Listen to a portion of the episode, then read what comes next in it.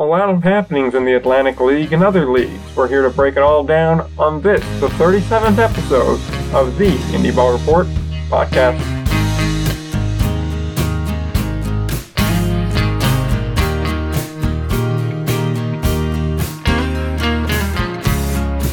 All right, we're back again, episode number 37 of the Indie Ball Report podcast. Open for business.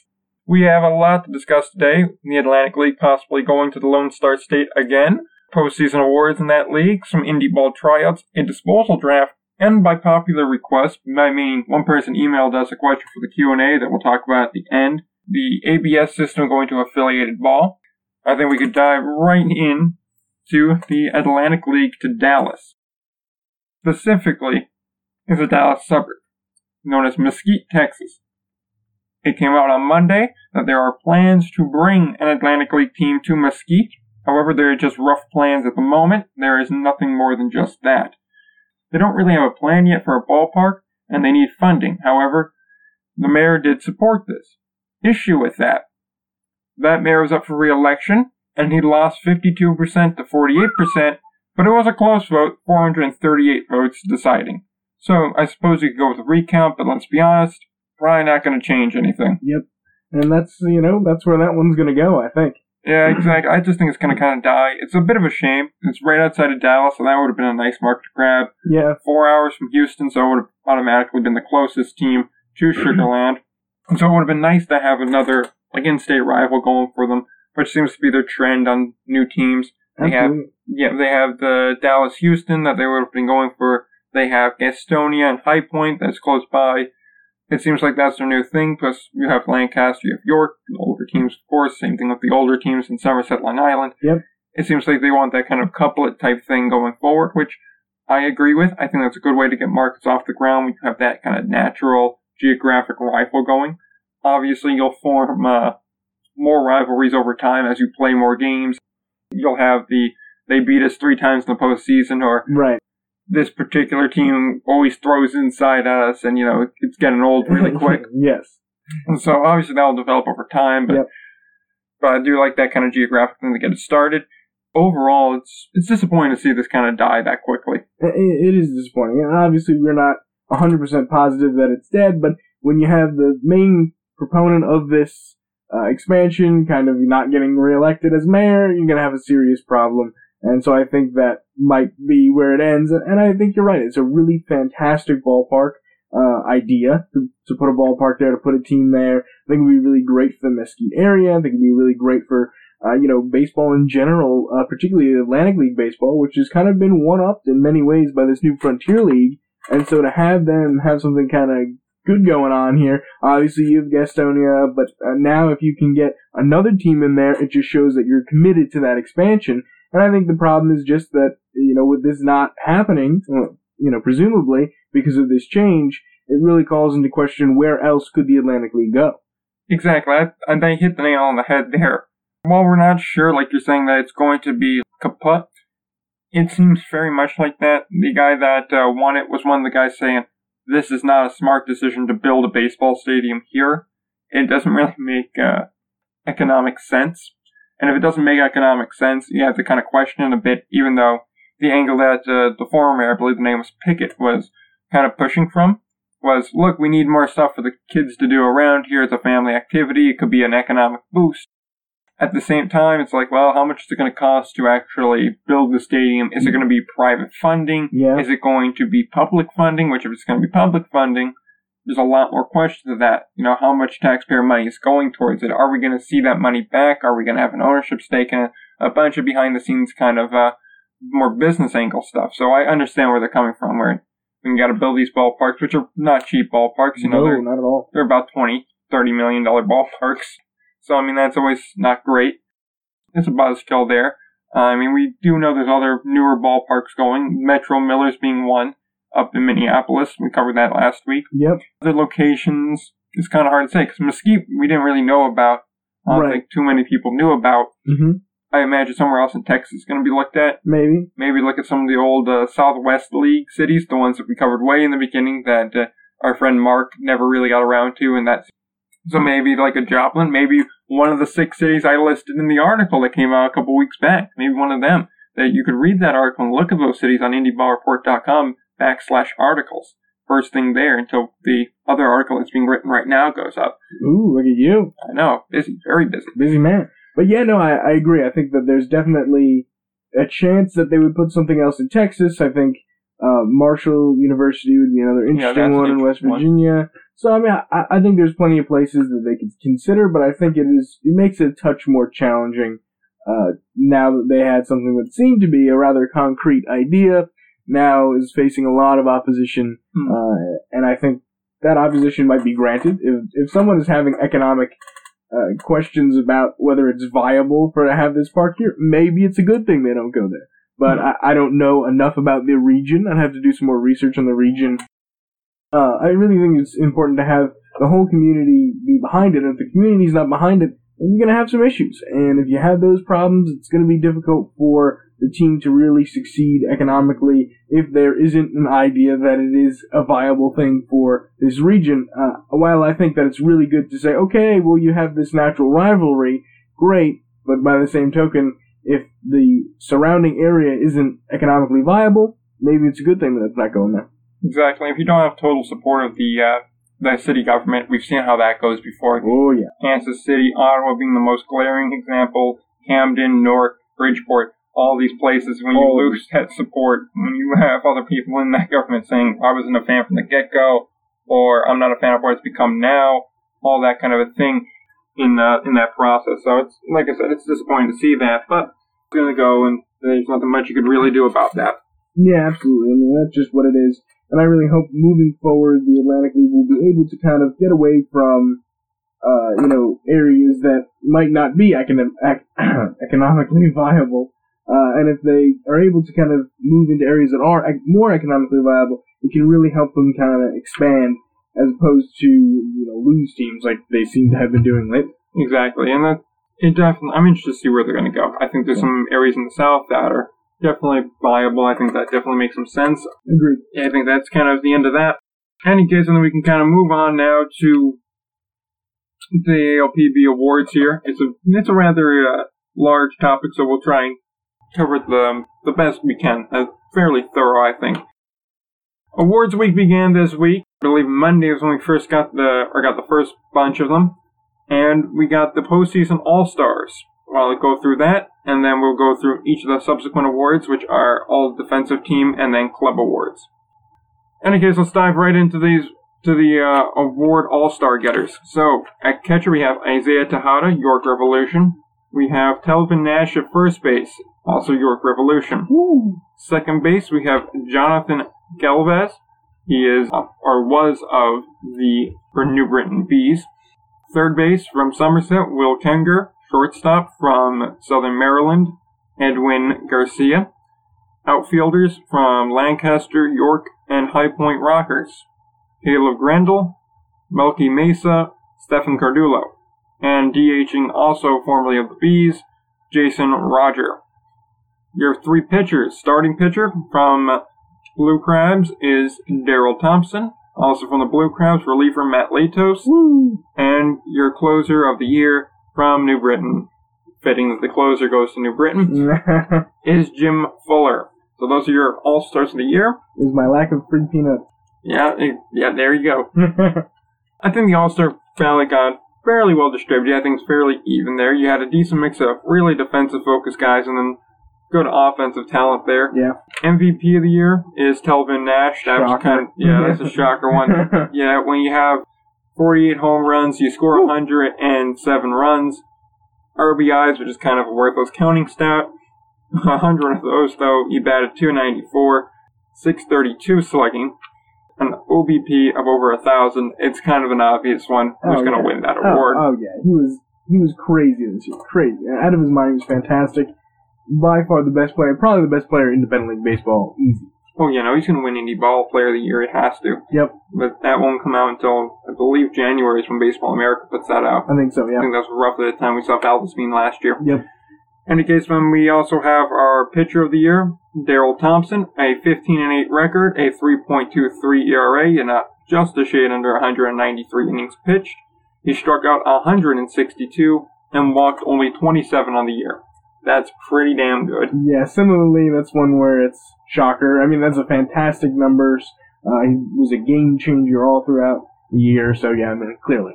I mean, that one is pretty straightforward there. Once Kubiak left, the competition kind of dwindled down really quick. Yep. And then the one that I had a little bit of issue with, uh, Wally Backman wins Manager of the Year. Now, this is one where I've seen a lot of people online going, oh, well, but Wally did so great this year, won the league championship. We're just talking on the field. His off the field problems are his own problems, and Right. he hasn't been found guilty of anything yet. Which enough people, you could just look it up. You'll find out what it is. Right. On the field, he had a good year. I mean, 83 plus wins, a team record for wins in a season, won a championship. Really didn't struggle at any point in the championship run. I mean, a little bit in that final series with a couple of games in Sugarland, but he motivated them to the end of the line. He managed it well. He did? Plus, they lost a lot of guys, so I understand how he could win it. Absolutely. In my mind, though, it's Jamie Keefe's award. Agree. He just he had to build a team from scratch, Absolutely. and a team that wasn't expected to do anything in a very difficult division. and he guys into the second best record in that division, behind only a Long Island Duck squad that had a record year. Which I again I understand why if you're just looking at it, all things being equal, why you go Long Island here, but High Point had no team. He had to build this from scraps. Yep. This is a team from scraps, and he lost his best players consistently throughout the year. Yep. And once he lost Bichette, then he, that became really difficult, and he managed to find people to fill the holes. And I mean, he played, he got them what within two wins of going to a championship series in the first thing. Absolutely. He's a very talented manager, and frankly, I thought he deserved it more just because of what he was able to accomplish. I'm going to agree with you. I'm going to agree with you because he had to take a bunch of guys who were from the Can-Am League and from a bunch of different places, and like you're saying, kind of sew them together in this interweaving way and make them the team to beat. Uh, you know, all of these great teams, Somerset, which didn't have that great of a year, but Long Island, and really be able to go toe to toe in this division. And I thought it was very impressive what he did, and I thought that it was equally as impressive what Wally Backman did.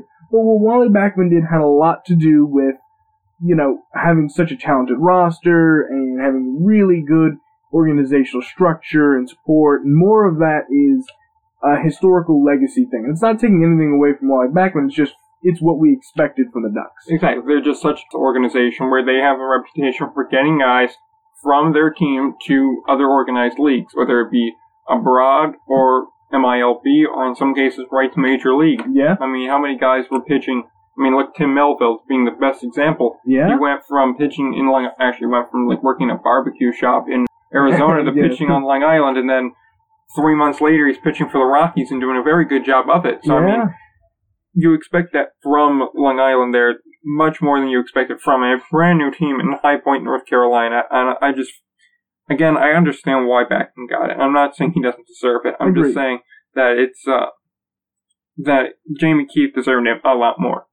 And right, uh, if we're gonna say the best manager, we have to say the be- the person who did the best managerial job, not the person who had the most wins, because those things are very different often. Exactly. It's it's who did the best with what they had to work with, and and Keefe had a higher or a much more steep hill to climb, and he managed to climb it to I think the same height. Absolutely, absolutely. He had to climb it from, you know, scratch, like we said early on.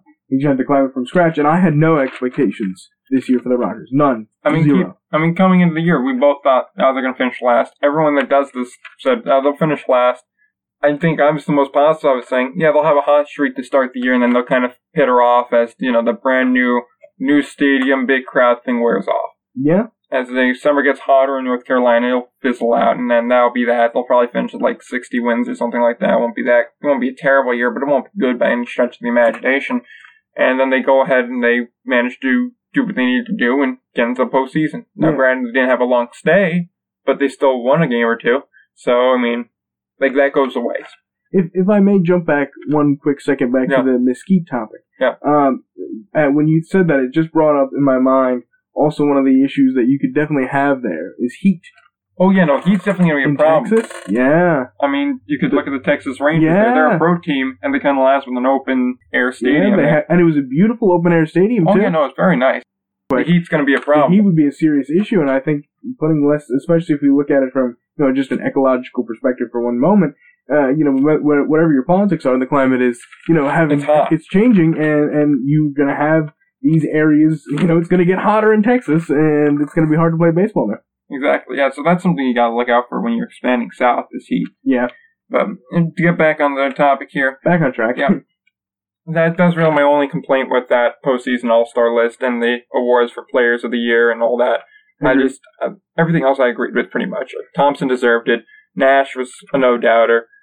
The All Stars, yeah, maybe you could cherry pick a couple of them. Maybe sub in a different all a different guy at certain positions, but by and large, I really have no complaints about it at all. I agree with that. Yeah. Yep. Going to the all defense team now, we have from New Britain, catcher Logan Moore, who turned it around in the second half big.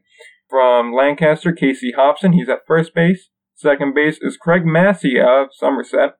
Third base, Hector Gomez from High Point. Edwin Garcia, who we just saw in the last list from Southern Maryland, he is on the all defense team. Caleb Gindl, Darian Sandford, and Corey Vaughn. All three of them are your defensive outfielders of the year. Uh, they are to belong to uh, to Lancaster, one to Southern Maryland, and then Daryl Thompson again appears here as the defensive catcher. Uh, defensive player of the year though goes to Edwin Garcia. Very good year for him. 205 putouts, 286 assists, 80 double plays turned, and 13 errors on the year. So not a bad year at all. No, not at all. I mean, I think that list is pretty strong list. I mean, I, I don't think I have any problems with that list. Uh, certainly not popping to mind right now, and I think that's a good thing. I think it's showing that, you know, the Atlantic League is kind of, you know, picking the right guys. Yep. Radmacher's the only guy from New Britain that I would Oh, probably yeah. get on there. I mean, four errors as an outfielder all year. He played 81 innings in center field, 80 innings in right field, I believe. So that's one guy I would have liked to see put in there, but at the same time, I could see where they're coming from on it. But Yeah, he, he did play very well. He is a great glove. Yeah. Uh, so, uh, yeah, that's another guy I would have liked to see in there, but yeah. and just a quick mistake, I didn't mean innings. I meant games played there. He had Right. over. Yeah, I just wanted to clear that up because it's gonna be like, oh wait, that's not that many innings. yeah, But- games played. yeah, no, he played like 160 games in the outfield. So I mean, you play that long in there, only four errors. I thought it warranted some consideration. Not sure who you take out though, so I guess that's the problem. Yeah, I guess that is the issue. So we'll go to club awards now. Those were announced earlier today. Executive of the Year belongs to Mike Reynolds, GM of the Barnstormers. Interesting call. I think that more has to relate to the Community Service Award that they won. I think there's a lot of that. Again, executive, I would probably try to get something from High Point. Again, brand new team, did a lot of work. I have, I have questions about this Lancaster They had a, they had the worst record this year. they were awful. I mean, they were dreadful. They were. They beat Somerset a lot though. They did. They did beat up on our on our boys in Somerset. but you know, I think the, the issue is with with what ha- giving Lancaster the award, the uh, the guy in Lancaster the award. I don't know how that's gonna actually work. Like, I think it's more off the field than I understand, uh, you know, it's off the field and it's community service and all these things, and I think that's very noble. But I think his job is to get guys in position to win games, and they didn't win any games. So I see what you're saying. If Like- you're a GM, your job is to field a roster. Especially There's a in the- separate award for community service that you won. Yeah, especially in the Atlantic League. I mean, the Atlantic League is 100% about getting guys in, getting talent in for this particular year. It doesn't matter. He's not, it wasn't like he's building a long-term plan here. I mean, eh, Yeah, I, I see what you're saying. I, I definitely get what you're saying. I mean, he did put together some decent enough players. I mean, you got Hobson in there, you had Sandford in there, you had Gindl in there, all guys that won awards. I mean, there's other guys too that aren't included in there as well. I mean, just some of them didn't pan out this year, and as as a team, it just didn't come together. So I mean, you can only blame him so much for that. Uh, yeah, I mean, I can't blame him so much for that, but he doesn't deserve an award. I mean, true, but at the same time, I think he kind of gotta balance like impacting the community with on the field. I mean, maybe. Right, I, I guess. I, I, perhaps I'm not giving enough credence to the off-the-field accomplishments that has, you know, kind of allowed him to get this award, but I just think that they're there to play baseball. They're, they're, Oh, you know, I agree with you there. I think if, that they needed to, I wouldn't have went with him in particular. right. Like I said, I would have went with someone from High Point. I would have looked at someone from Sugarland even. I mean, I would have been okay even from somebody from York. I mean, they had a great, you know, turnaround there at the end. I mean, so I mean, yeah, but York gets they get to just doing this too. So I mean, they do. I mean, they get promotion of the year, which I think is another one that's kind of BS. Yeah. The promotion of the year was the All Star game. Don't consider that it. I think for to be promotion of the year, you need to be, you know, running your own promotion on a day you're playing specifically, Agreed. not you know a league wide event. Otherwise, give it a different award. If you're just going to go All Star game every year, it's not a promotion. That's not what's happening with that. There's other awards. I mean, you see with uh, Somerset to get into another one. Uh, basically, the promotional excellence award, which you had the best promotions. That one Yeah, I agree with that. that went to Somerset. And I could agree with that. I could see that. Uh, there's a couple other teams that had some decent ones. I mean, Southern Maryland changed their name for a weekend. They had their own thing going on there. They what had was that? What did they change it to? the monuments. The monuments. Yes, the Southern Maryland Monument. I forget the exact reasoning why, but they did it for a promotional thing. I think it was uh, like Fourth of July or something like that. Well, And then they uh, had uh, the Washington Monument on their jerseys. Oh, well, that's that, that was interesting. Yeah, no, I think I remember that. Yeah, that, that was interesting. I like that. You know, do things, creative things like that. Exactly. I still go with Somerset, but still. Yeah, it's something there. Uh, community service, we said Lancaster. Ballpark of the year, pretty unsurprising. BB&T Point just opened. It's brand new, so not surprising at all. Uh, Dan Purner, the head groundskeeper for Somerset, he wins groundskeeper excellence. So good for him. yeah, good for him. Well, That field is always gorgeous in Somerset. They do a fantastic job over there. exactly. Well deserved. Yep. It looks very, it is in very good shape. I mean, especially when you compare it to some of the other leagues we see. I mean, Uh, but yeah, no, I think that that really is something that Somerset does well. Is has a really fantastic groundskeeping crew. That field is always immaculate. I've never seen it not like MLB. You know, oh yeah, no, it's, it's very good shape. Yeah. Very rarely is it not in good shape, and that's only due to drought or some circumstance beyond the control. right beyond their control. Yeah. Yep. Uh, any case, final award, mascot of the year, Hype the Horse. Good for Hype. So let's go to something that's uh, a little bit more. Go with the bee disposal draft because that's a cheery, fun topic for all you bees fans out there. Oh, gut wrenching. Yep. So uh, that was held on uh, November 6th, so this past Wednesday. For those that are unaware of what a disposal draft is exactly, because I saw some people wondering, let's clear this up. Basically, you take the Bees roster. Any player that last played for the Bees, or that the Bees still held their rights, they go into a giant draft pile, and the other teams are allowed to uh, essentially just draft players off of that roster, or the roster of players who belong to New Britain. So a guy like Alejandro De Aza, his ALPB rights still belong to New Britain, so his name went into the, I guess, portal, if you would, and they were able to pluck that name in the draft so he could go to a different team if he returns. Essentially, it's just figuring out where the former B players will be allowed to play next year. Yep. They live tweeted this. We have the results, and we're going to kind of break down what we think of each pick here, because there's not really that many. There's like 20 picks or so, so we'll just go through. We'll just go through the first three rounds that everyone participated in. So let's start with pick number one. That belonged to the Barnstormers. The order was determined by regular season record. Worst teams at the beginning, best teams at the end. First team up was Lancaster. They picked with the first overall selection outfielder Alejandro De Aza. Thoughts on the pick? I mean, that's a great one, right? I mean, former MLB player, great experience, really a, a great fielder, uh, fantastic hitter as well. Even at the MLB level, he did hit pretty well. Uh, he went through stretches um, where he hit well. So I mean, 10 year veteran. You don't stick around 10 years in the major leagues and not. not be able to hit. Yeah, so I mean, he, he definitely was. He's a good pick. It's a good selection. Obviously, a little bit older of a guy, so Yeah, that's, that's 36 interesting. and start next year. Yeah, so that's interesting. But I do think that it, in terms of the bees roster, probably the biggest name guy at least. Uh, Yeah, no, he certainly had name recognition. I mean, the whole article I'm writing is basically a grade of this whole draft and everything that comes with that. And De Aza was just an interesting one because I frankly don't see him returning back. I think because he had a good AAA stint with Rochester, uh, Minnesota's AAA affiliate. So I could see him kind of being like a Rajay Davis type, where he gets a minor league contract out of spring training, he just kind of sticks around AAA, and then in June, July, when you need a guy to call up real quick, you grab De Aza because you know what you're going to get with him. or maybe even gets an invite to spring training and makes the team. you know? I don't think he's a 40 man roster No, you don't think he's a 40 man roster guy at he- this point? Watching him with the Mets, he's not a 40 man roster guy. Yeah, And that was his last major that league was team. his last major league stint. Yeah, he wasn't wasn't great there. Yeah, no, no, I yelled a bunch of stuff at Alejandro De Aza at my TV when he was playing. and mainly wondering why the hell is the guy that's batting 120 in the starting lineup? Why is he here? That's true. He did struggle a little bit offensively. So, I mean, he dominated in the lower leagues. Maybe he just need to get his confidence back or whatever, but. Maybe. But still, I just found it interesting for that. I would have thought they would have taken somebody that been on the team for certain next year. I wouldn't have thought that they would have taken a guy like De Aza, who, you know, is a bit more, a bit more touch and go.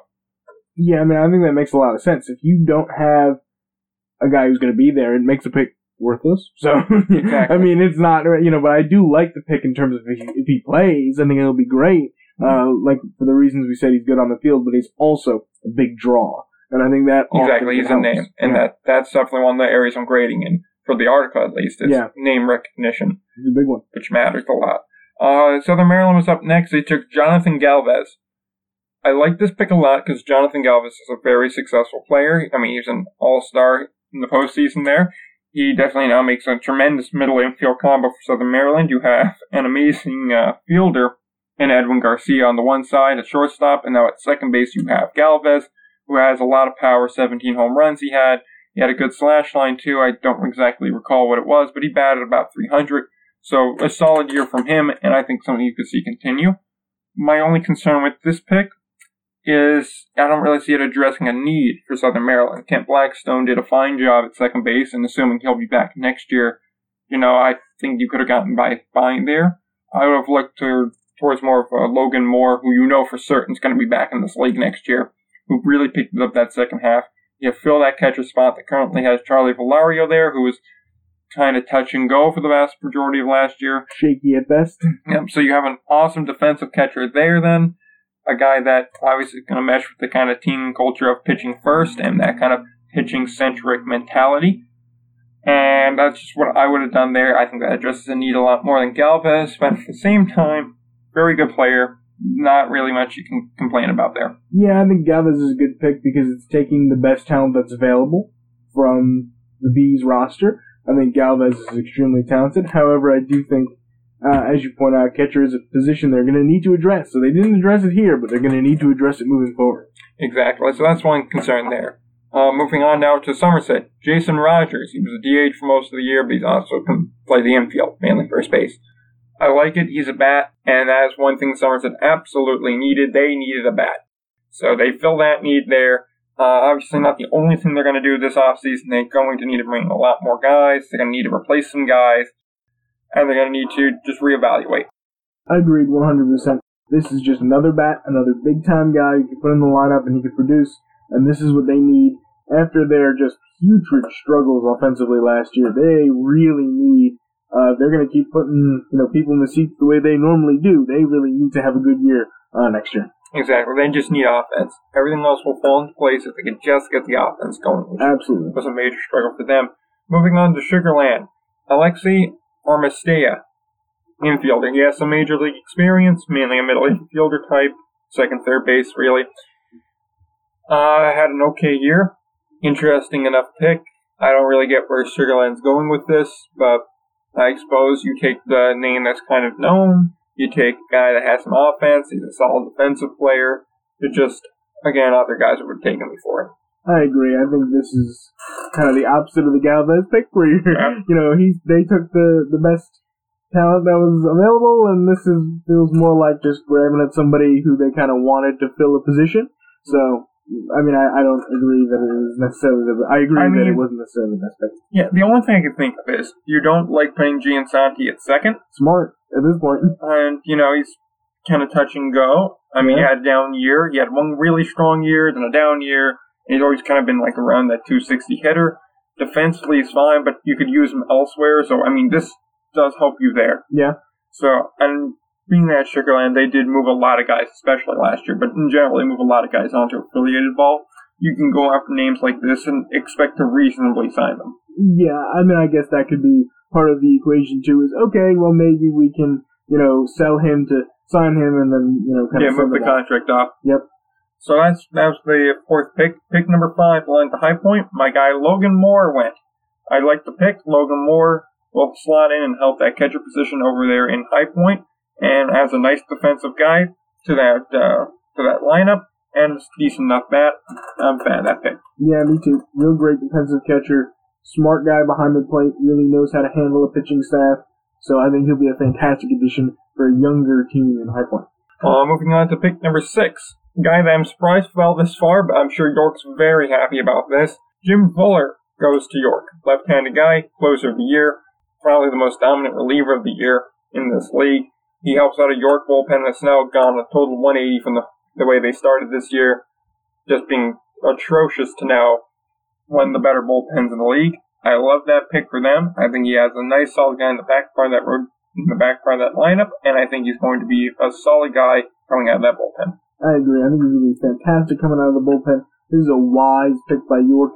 It's the same thing with Somerset, uh, not on as grand a scale as York Somerset's pick was, but this is very much seeing a deficiency in your ball club and going and finding something to fill, fill that void.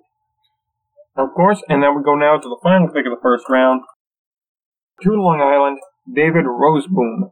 If you wanted a pitcher, the guy to take was Jose Rosario. Yep. And you didn't. And I'm not really sure why you didn't. If you wanted a starter too, Brandon Fry. Like, Roseboom's fine. He's a good pitcher. He's probably going to be a three in your rotation. Just, three or four, yeah. Yeah, just it seemed like an interesting pick. You could have went big game hunting or Long Island. You could sign them. Agreed. Like there's three teams here that I really think you go that big game hunting. Take those big names: Somerset, Long Island, and Sugar Land. Those three move people in and out really quick, so you could have gotten those guys. And it just seems like they took a guy that they're like, oh, he has major league experience with the Mets. We'll take him. Yeah, I agree. I think that's very much what they did. Was trying to find again a big name, but not necessarily somebody who's going to be the most talented player that was available pitching wise.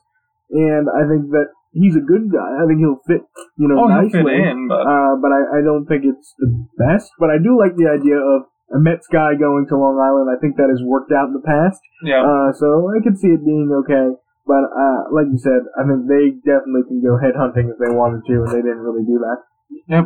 So move now to the second round.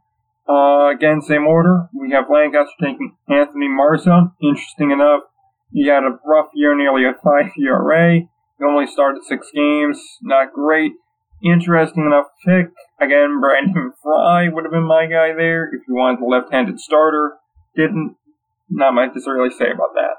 Yeah, not much on that one. Bijan Rademacher goes in second in this round. This is the guy saying I'm, he's underrated. He's been a AAA guy. He hit had his best year in about the past two, three years. I'm surprised he fell this far for teams looking for outfielders, although we haven't really seen many, if any.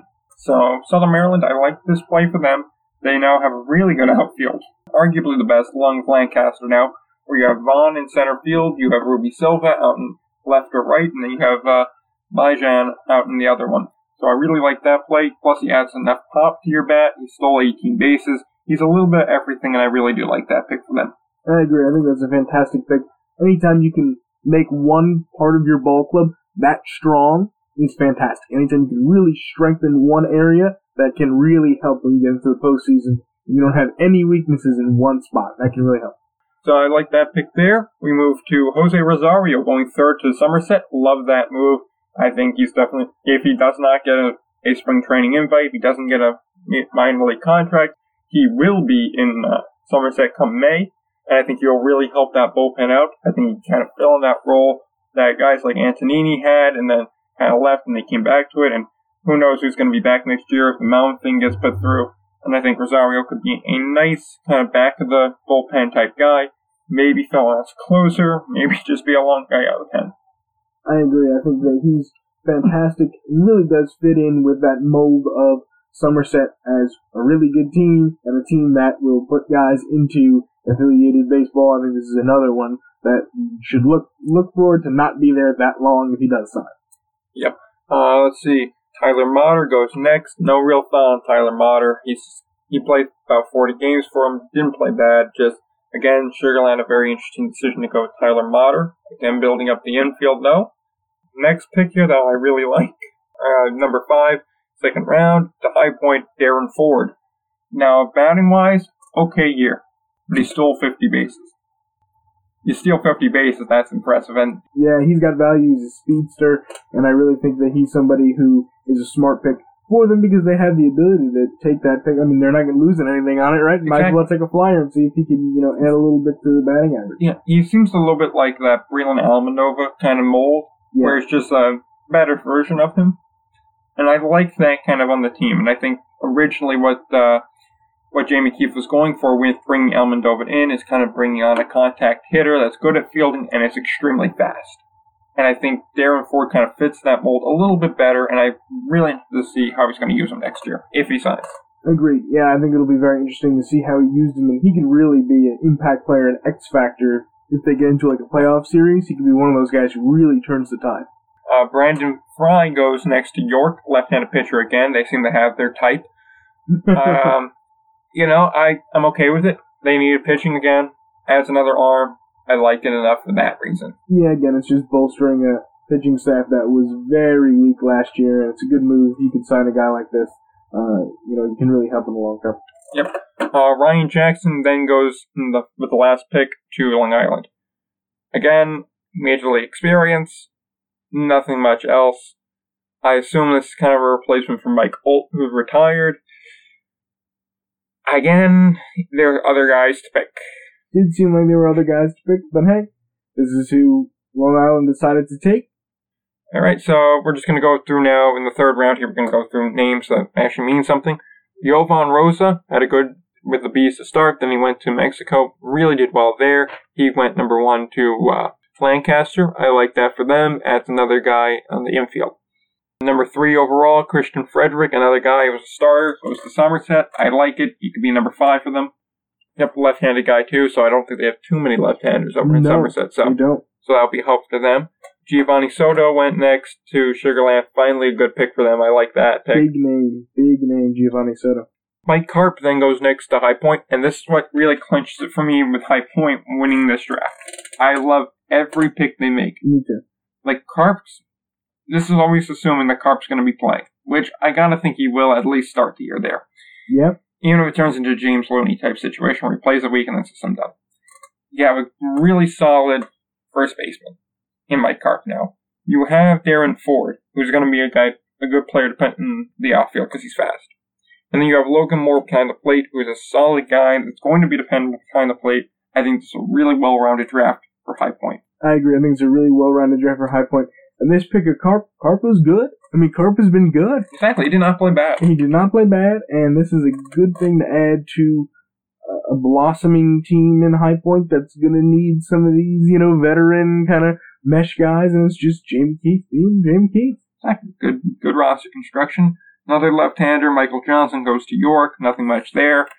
Akil Morris, who was a big name guy that came into High Point and then found his way into New Britain. He has now found his way onto Long Island. Another former New York Met on Long Island. This fits the Long Island mold. And this pick I kind of like from them. I think he's a good enough risk reward type guy, right-handed guy. Use him out of the pen, use him as a starter. I think he could work fine. Yeah, I think this fits Long Island's aesthetic, so to speak, and what they're trying to look for in a player. And I think you're right. I think it does fit very nicely in with their uh, team. Yep, and that's about it. A couple other picks. Devin Burke going, really only other notable name. He goes to Somerset. Rando Morano goes, but didn't really do much. And then a guy, uh, Brady Dragmire, goes to Sugarland again. Kind of a. As for notable guys that are left off the list who were not selected, uh, Jed Bradley, he had a rough year, but I still think there's something there with him. Wander Franco, Jared James, Rainey Lara, Ozzy Martinez, Brandon May- uh, Brian Mayer, Corey Reardon with Zach Johnson are notable names that are left off in our free agents. I imagine most of those guys will make their way to the Road Warriors because I, I frankly am kind of surprised that Corey Reardon did not get picked. No, I, I'm surprised he didn't get picked, but yeah, I can see him being on a Road, road Warriors team. Yep. So with that going through that, who's your big winner and who's your big loser from this? My big winner, I'm gonna say, is High Point. I'm gonna agree with you. I'm gonna say that High Point was my big winner. Really good catching depth added there. Uh, and Logan Morrison, and, and very good depth added all around, like you said, at first base and other positions as well with Nash and others. Uh, my big loser is gonna be Lancaster. Lancaster. Okay. Lancaster. Okay, let's hear it. uh, so I, you know, I just don't know if the the picks they had addressed the concerns that they they needed. Uh, you know, I, I just think that you know overall it didn't really address all of the concerns that they needed, and they had a lot of concerns, but it just wasn't the concerns they needed. You could also say Somerset in there as well. That's interesting because I was going to say Somerset is my winner. Really? Here's why. I like the pick of getting Rogers in there. That addresses a need. It gets you a bat, and that now going to free up some other spots because now you can put him at a DH or you can put him at first base, and you got a little bit more flexibility in that infield. So I like that. I like Jose Rosario too. I think he's going to be a good guy. I think I can see him signing there as well, and that helps out a bullpen that towards the second half of last year wasn't particularly good. Now, granted, nothing was really working for them. I mean, when you have several games uh, or several like five game losing streaks, you know you're in the skids. So I just I like adding him in there for more bullpen support. Christian Frederick I like as that kind of back end of the rotation type guy. Somerset I know tends to rotate between a five man and six man rotation, so right. he's the kind of guy I think could be kind of like a David Holmberg type, where he's going to give you four or five innings, maybe one run, strike out a couple, not really do any damage, and then you can hand it off to the bullpen from there. See, but for me, the the, the fact that they take two pitchers uh, no, three pitchers. Three pitchers. Devin Park yeah, too. The fact that they take three pitchers, uh, two pitchers early on, and then the third. The fact that they take three pitchers to me signals, you know, you've got a weakness. Their, pe- their pitching was not their problem last year. We meant a couple of games that, you know, they just could not hit the baseball. And yeah, they got one guy, uh, DH, to kind of fill that void a little bit. But I think there were some guys on the New Britain team that they could have, you know, taken to really help bolster that uh, lineup, but and they didn't do it. So that's why they that's why they were my my loser, just because they I thought they could have taken a higher volume, but not that the players they took were bad. Okay, so then I assume we both agree Rogers is the right pick at three. We agree on that. Yeah. All right, then with the third pick in the second round, who are you taking? Are you still going Rosario, or are you taking one of these other guys? Um, because really, I'm looking here, and out of all the guys that are available, the only guys that I see that are even like really would help them batting wise is Carp, who I could see signing there. Yeah, I I, um, I, I might have taken a Carp. Rosa, I could see. Uh, maybe Darren Ford. Yeah, maybe maybe a Darren Ford, maybe something like that.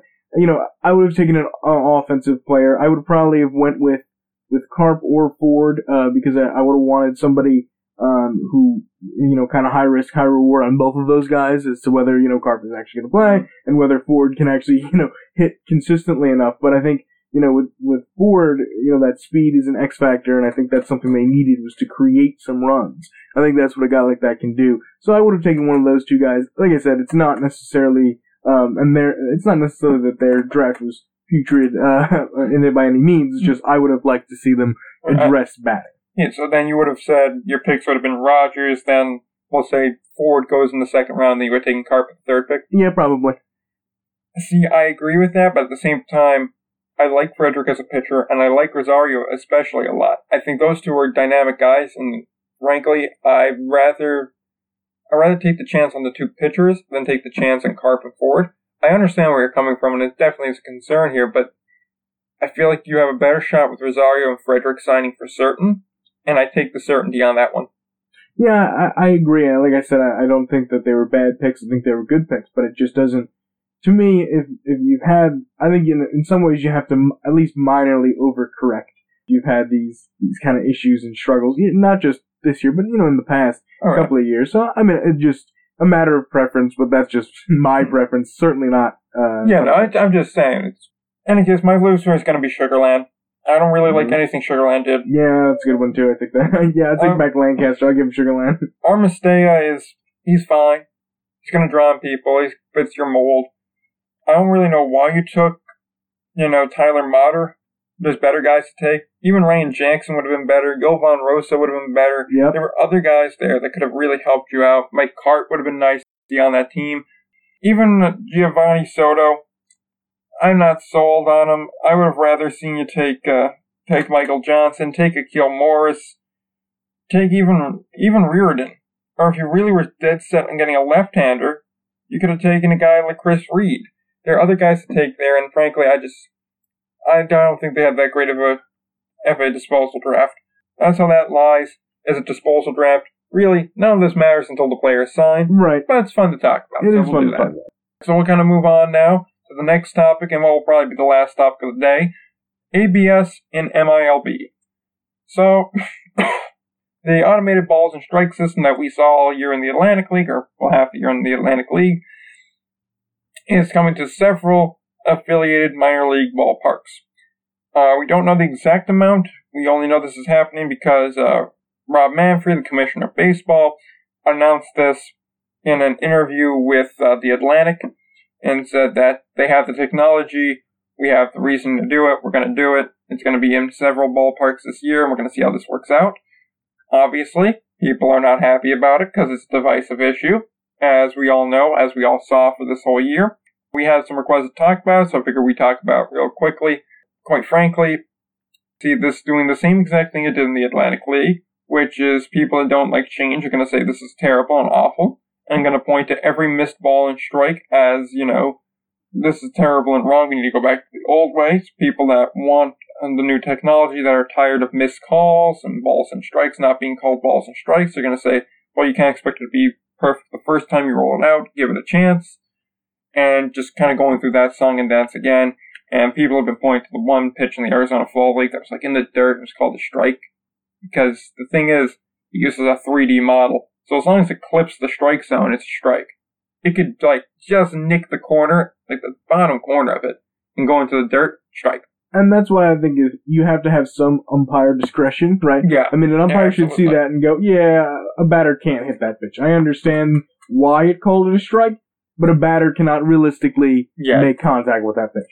And so if that's the case, okay, then we can, you know, move on. Uh, and, and I think as long as, I think it's a good thing. I really, I think it's the way it's gonna have to go. Because, you know, especially because guys are throwing harder and harder. I mean, it's really hard to see, you know, in, in such a small window, uh, of space, if a, a 99, 100 mile an hour fastball is, uh, you know, within, you know, this very small range. So it's hard to see. And, uh, you know, I think it's good to have it there as a, as a resource to rely upon, but not necessarily solely be calling balls and strikes. Using the discretion is really how this has to go.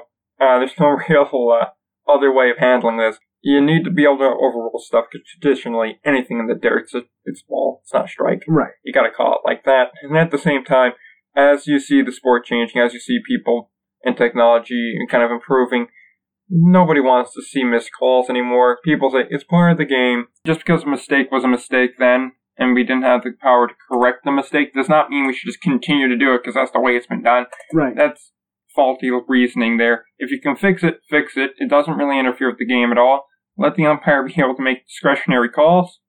Call it good. done and done. I mean, it'll, it it'll speed the game up. It'll make it better. It'll stop from managers getting thrown out every five minutes. It'll just be overall a better adjustment to the game if it's implemented correct, in my opinion, anyway. Exactly. I 100% agree with it. I mean, there's not really much to say about this. It's going to happen. We all knew it was going to happen. Whether you like it or not, it's coming. Exactly. And it's going to come to Major League Baseball probably 2021, 2022, to be honest. I'd say probably 2022, 2023, right in that range, because they'll probably go limited rollout next year. 2021, full rollout. 2022, Players Union will fight like hell against it. Same thing with the Umpire Union. And 2023, they'll cave and they'll do it. And it's going to become a necessity now, especially thinking more of a major league perspective here. Sports gambling's on the rise. Yeah. It's legal in a lot of places. It's going to be con- continue to be legalized. And if you have people betting thousands of dollars on games, you can't afford to have a missed strike where that would end the inning and then two pitches later, home run, tie game. You can't have that. I agree, and also it allows, especially in, in some of the, if you do it in minor league baseball, you know, I mean, it, it allows for the ability to make sure that everything is is okay. Exactly. And, you know, and, and it doesn't give the opportunity for betting to influence the game in, in any Yeah. way. Work out the kinks down low, and roll it out when you have that worked out. Agree. All right, so we got some uh, tryout news and update news, just quickly for the players that listen. Some tryouts coming up next Friday, November 15th in Scottsdale, Arizona. There is a Frontier League tryout, so you can try to get there for that. Well, uh, I'll put the link to the tryout information in the show notes, so you can go right to the website, show notes, scroll down to this episode. It'll be there. You click it, view all that. And there's also a multiple league tryout multi-day tryout November 23rd through 26th, so that Thanksgiving week, the first few days, right up to the, uh, I believe the Wednesday for Thanksgiving, that is. But it's that week in Arlington, Texas. Multiple leagues will be there. Uh, multiple leagues will be there. It will be the American Association, Frontier League, Pacific Association, the three main leagues. I'll be there. It's at Texas Air Hog Stadium. It's a, like I said, it's a multi-day combine. Do a bunch of different things. Get in front of scouts. All nine there. Again, link to that will be in the show notes. So just throw that out there for those guys that are looking for an opportunity next year. Smaller updates. Some news on McCoy. It's expected to have a sports component. We know that now. And we're still many weeks away from a decision. It's kind of in a holding powder due to other downtown developments. So we're not really sure what's going to happen in Pawtucket, but there is looking like there will be a sport of some sort there, so no cons of penny, it looks like at least. Uh, yeah, so for those of you hoping to have baseball there, it's at least a good start. Exactly, you'll either have baseball or soccer there probably. Like I said, weeks away from a decision, so probably not before New Year's, I would say. Yeah, no way. And yeah, from the timeline they've had so far, absolutely not. Exactly. I think they're kind of at a stalemate at the moment, so they got to work through that. And then in Ottawa, there is absolutely no movement.